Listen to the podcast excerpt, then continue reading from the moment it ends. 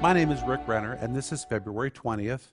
And our gem today is called Set Your Affection on Things Above. It's really a very bad translation of Colossians chapter 3, verse 2, where the King James Version says, Set your affection on things above. That word affection almost sounds like love, devotion, passion, feelings. But in fact, it is the Greek word phroneo. The word phroneo is really the Greek word phren, which describes the intelligence. But when it becomes the word phroneo, it means to think, to deem. It's a very logical decision to change your focus and think about something else.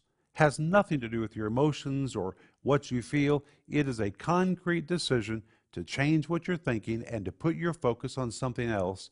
And in fact, it can even be translated to fixate. Fixate your thoughts on things above. Focus on things above. Quit thinking about low level things. You have to make that decision.